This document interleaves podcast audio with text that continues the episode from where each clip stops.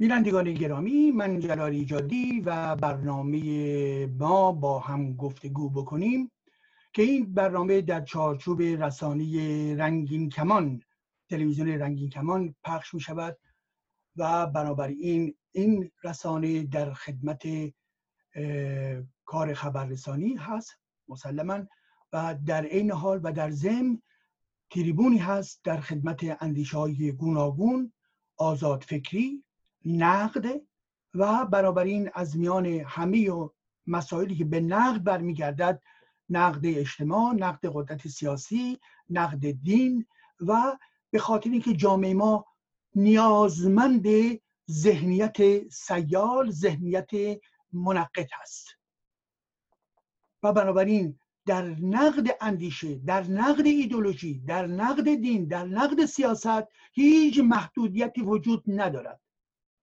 هیچ محدودیتی. این رو بچه پایه می‌گویم بر پایه اصل حقوق بشر آزادی بیان آزادی گفتار. مخالفین و موافقین. کسی که بخواد دستشین بکنه راجب این صحبت بکنه راجب اون صحبت نکنه این وارد دیکتاتوری هست. همه صحبت ها باید بشود و هر کسی خواست اون وقت می‌تواند نقد بکنه یا بگوید ما موافقم. و نکته ای که در اینجا می‌خواستم بیان بکنم یک مطلبی هستش که در جامعه ما و در بیان حال مسلمانان جهان پیوسته رایج هست و اون هم نگاه کردن یا تفسیری از چی؟ از بسم الله الرحمن الرحیم.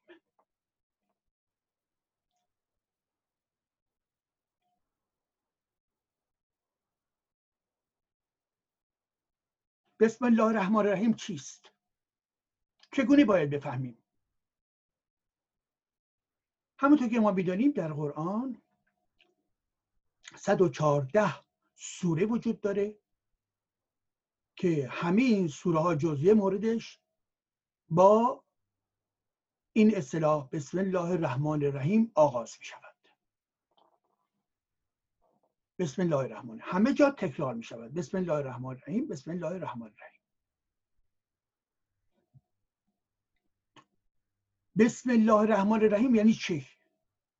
یعنی بس به نام بسم الله به نام الله. خب در همینجا سوال بلافاصله این هست که الله کیست و چیست؟ خب برخی می‌گویند الله یک خداست پروردگاره. ولی ما باید دقت داشته باشیم که واجه های گوناگون که در ارتباط با یک خالقی به اصطلاح به کار رفته می شود اینها گرچه حالت های آمیانه این هستش که بله همه این خداهای برابر هستن نه.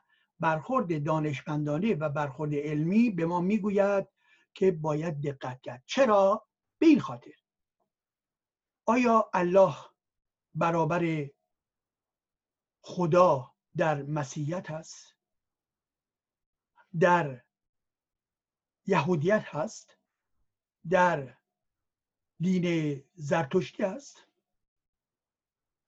اهورا مزدا شما برید نگاه بکنید. نقشی که برای اهورا مزدا در نظر گرفته در مبارزش علیه بدی و علیه زشتی ها در درون همین کتاب های آینی این دین فعالیتی که می‌کنه کاری که می‌کنه نگاهی که به جهان داره به مراتب متفاوت هست با کاری که الله می‌کنه و یا کاری که در مسیحیت در نظر می‌گیریم. مسیحیت به عنوان نمونه چه می‌گوید؟ مسیحیت مطرح می‌کنه که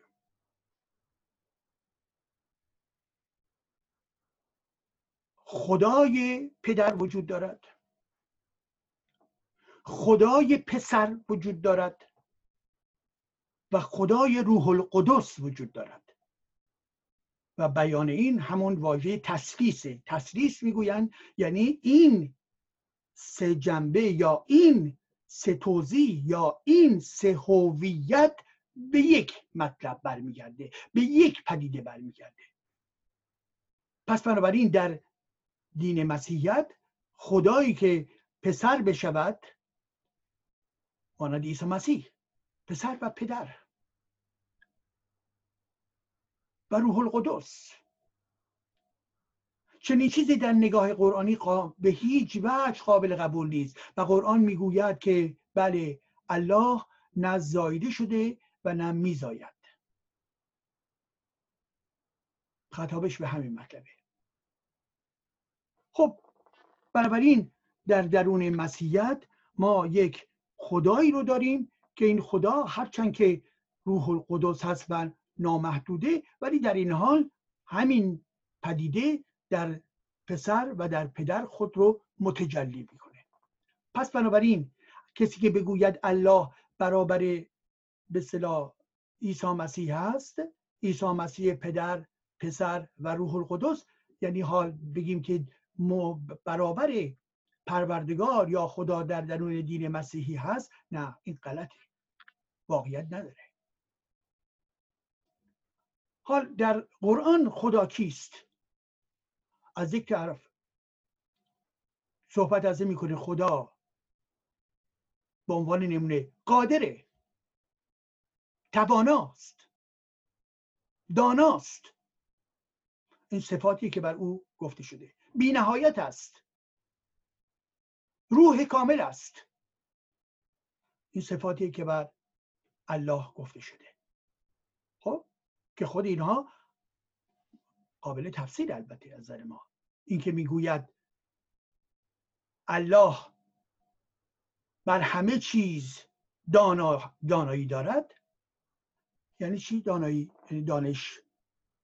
خب الله در قرآن مطرح می‌کنه که جهان ما در طی شش روز به وجود آمده است و اراده الله بوده که جهان رو طی شش روز به وجود بیاره. این بیان نوعی شناخت و قطعیت در این شناخته. و حال آنکه ما می‌دانیم که این امر به هیچ وجه نمی‌تواند درست باشد. به هیچ وجه. شما نگاه بکنید. تاریخ کهکشان ها نزدیک 14 میلیارده. تاریخ منظومه خورشیدی 4.5 میلیارده. تاریخ بشر از زمانی که شکل شامپانزهی داره و بعد از اینکه به مرحله دوپا می‌رسه تاریخ بین 7 میلیون تا 3 میلیون به بعد هستش که به انسانهای نزدیک ما به صلاح به وجود آمدند. 3 میلیون.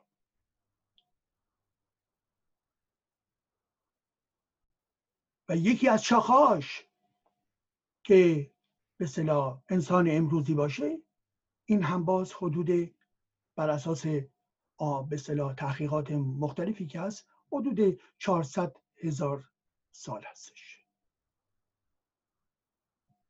خب بنابراین بحث بر سر این هست که ما بالاخره اونجایی که اعلام میشه که من به وجود آوردم طی شش روز پس بنابراین این الله طی شش روز که میگه من دانا هستم من دارای دانش هستم و من قادر هستم نه این از نظر علمی نمی‌توانیم ما اثباتش بکنیم. نادرسته. واقعیت نداره. خب. بعد از سوی دیگه شما در نظر بگیرید شما در نظر بگیرید که خب این تعریفی که الله راجع به خودش می‌کنه. توانا دانا. خب ما می‌بینیم که دانایی و دانش او در واقع نوعی افسانه سرایی است واقعیت نداره. در کنار این توصیف از خود ما با چی دیگه مواجه هستیم که چیه؟ نقش الله. در این جهان. خب نقش الله در این جهان چی ظاهرا به وجود آورده و به ظاهر دیگه فعالیتی نداره نظارگره خب کسی که فعال بوده یا پدیده که فعال بوده و امروز نظارگر هست یعنی چی؟ یعنی همطور پسیف نشسته داره بر این جهان نظاره می‌کنه؟ اینه نقش و تعریف الله. ولی یک چیز رو پیوسته تکرار می‌کنه. و اون این هست.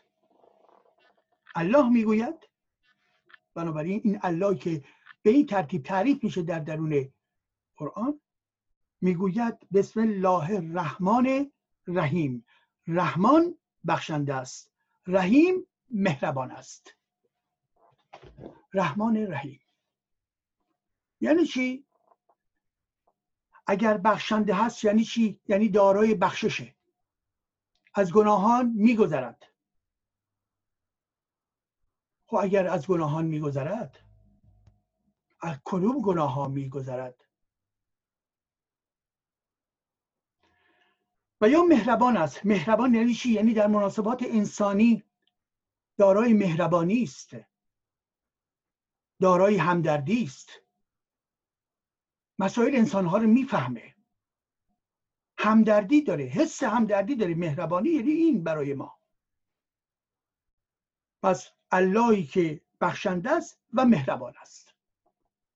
خب اگر هم بخشنده است یعنی میبخشد و مهربان هست یعنی نسبت انسان ها احساس همدردی داره خب ما چگونه بفهمیم که در درون قرآن در میان همه آیه هایی که وجود داره یعنی 6200 آیه.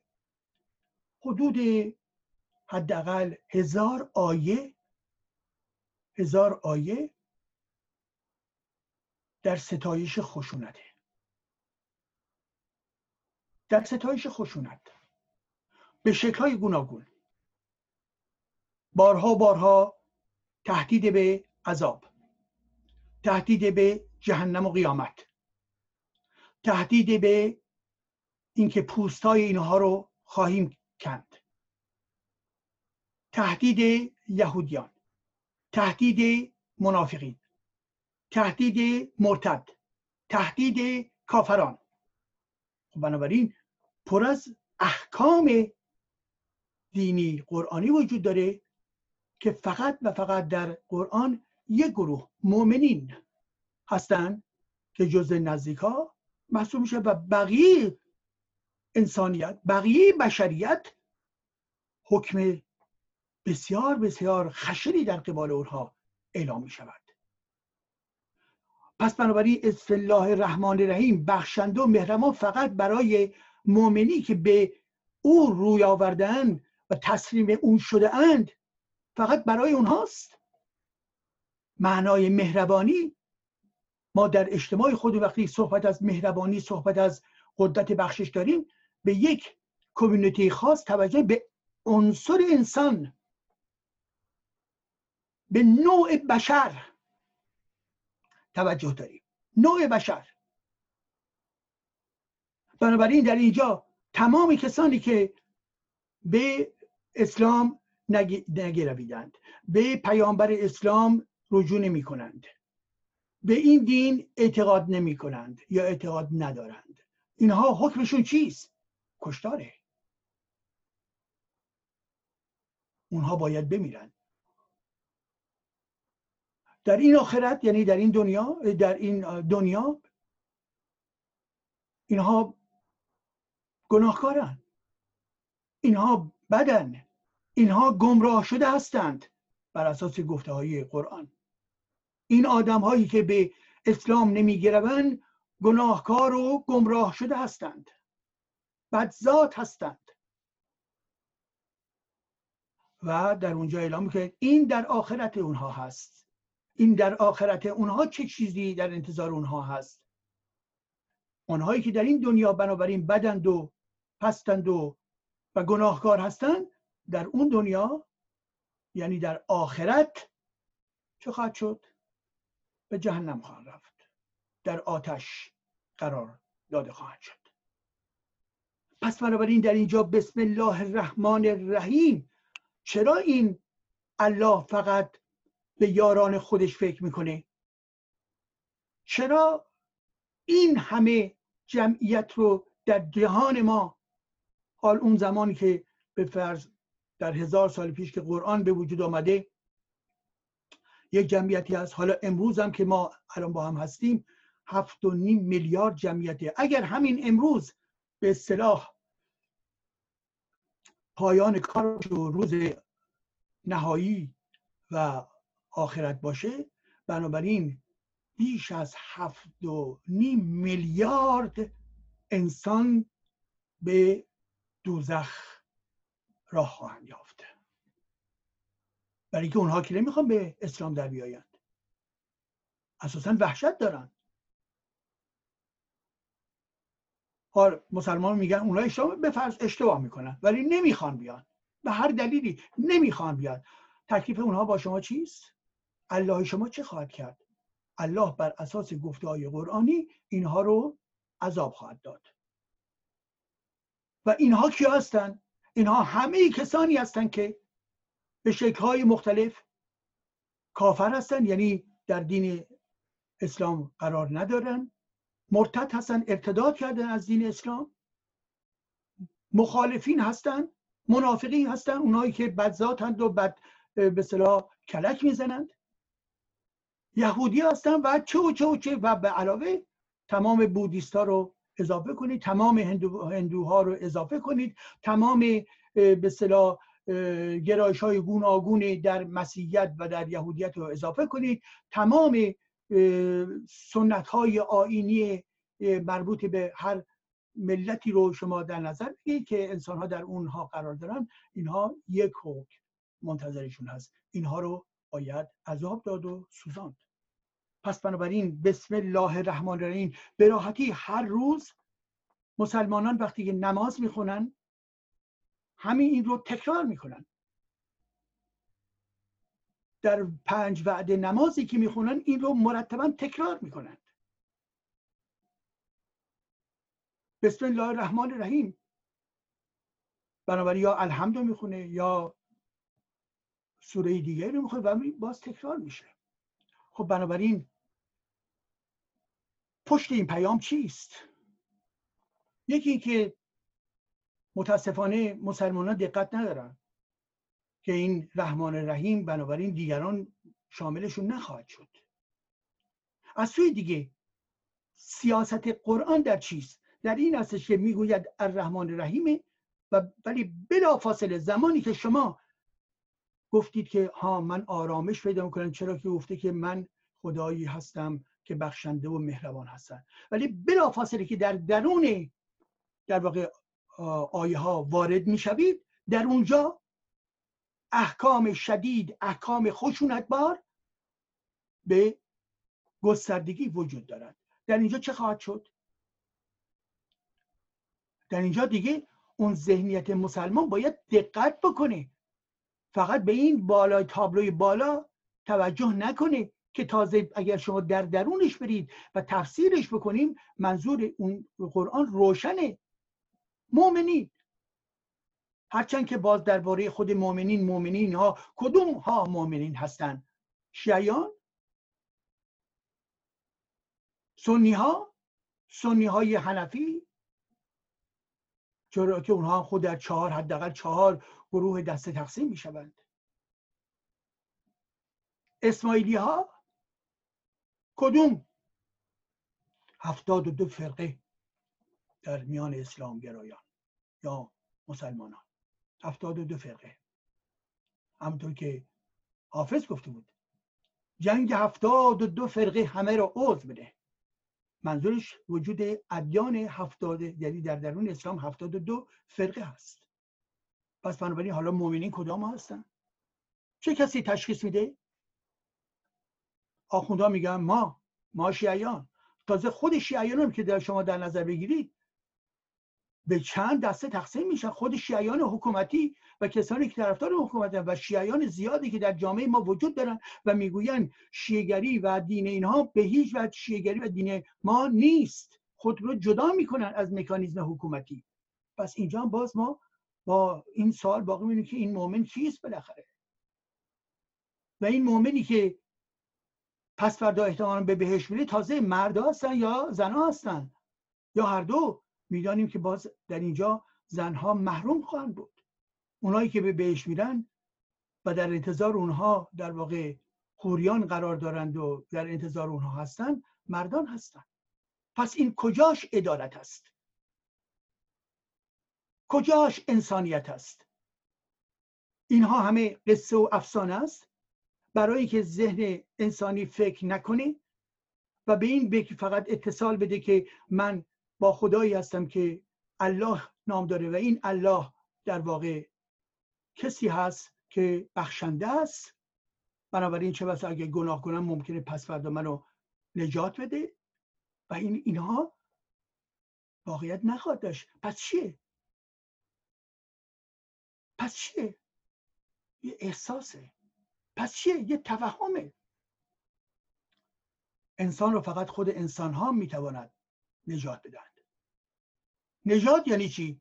نجات یعنی داشتن یک زندگی آرام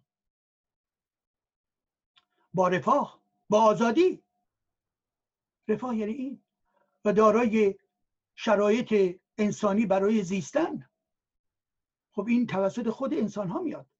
به این ترتیب هست بنابراین در ارتباط با تفسیری که بر این بسم الله الرحمن الرحیم می شوند در این نقطه بیان کرد این هستش که یک نگاه بکنید اون مفاهیمی که تک تک این موارد رو بشناسید ارزیابی بکنید و پس از اون نکته دو این هستش وقتی قرآن این رو مطرح می‌کنه این در واقع یک امری هستش که خود قرآن رو می‌دانید شما الله ننوشته بلکه کاتبان نوشتن در طی 400 سال و بنابراین زمانی که ما این رو نگاه می‌کنیم متوجه میشه که اون بالا این امر تکرار میشه ولی در درون قرآن حجمی از خشونت وجود داره.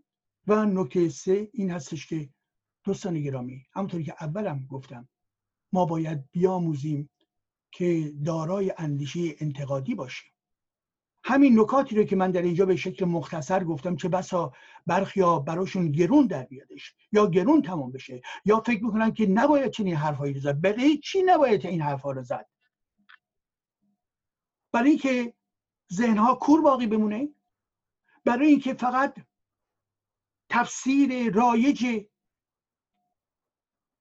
آخوندها برقرار باشه برای اینکه ما نفهمیم در درون قرآن چه نوشته است. نه. شایسته اون هست که ما همه مطالب را مورد نقد قرار دیم نه تنها قدرت سیاسی نه تنها بیعدالتی بلکه همچنین در حوزه مسائل ایدولوژیکی سیاسی و دینی همه مطالب رو باید بشکافیم. کار ما دانش اندوختن است و به این خاطر هستش که این دانش حد و مرزی نمی‌شناسد. کار ما رفتن به سوی دانایی است. دانایی به معنای فلسفهش و بنابراین کار ما در زم جامعه شناسی است. در زم تاریخ و همه این رشته ها ما رو تشویق می‌کنه که در باورهای کنونی خودمون نمانیم بلکه آنچه که داریم رو به نقد بگذاریم و آنچه که از درون خانواده ما به ما به ارث رسیده از درون دین ما به ما به ارث رسیده همه اینها رو زیر سوال ببریم. بله با هم گفتگو بکنیم برای اینکه نقدهای جدید رو مطرح بکنیم. با هم گفتگو بکنیم به خاطر اینکه جسارت و جرأتمون بالاتر بره. با هم گفتگو بکنیم به خاطر اینکه جامعه ایران احتیاج به روشنگری دارد. موفق باشید.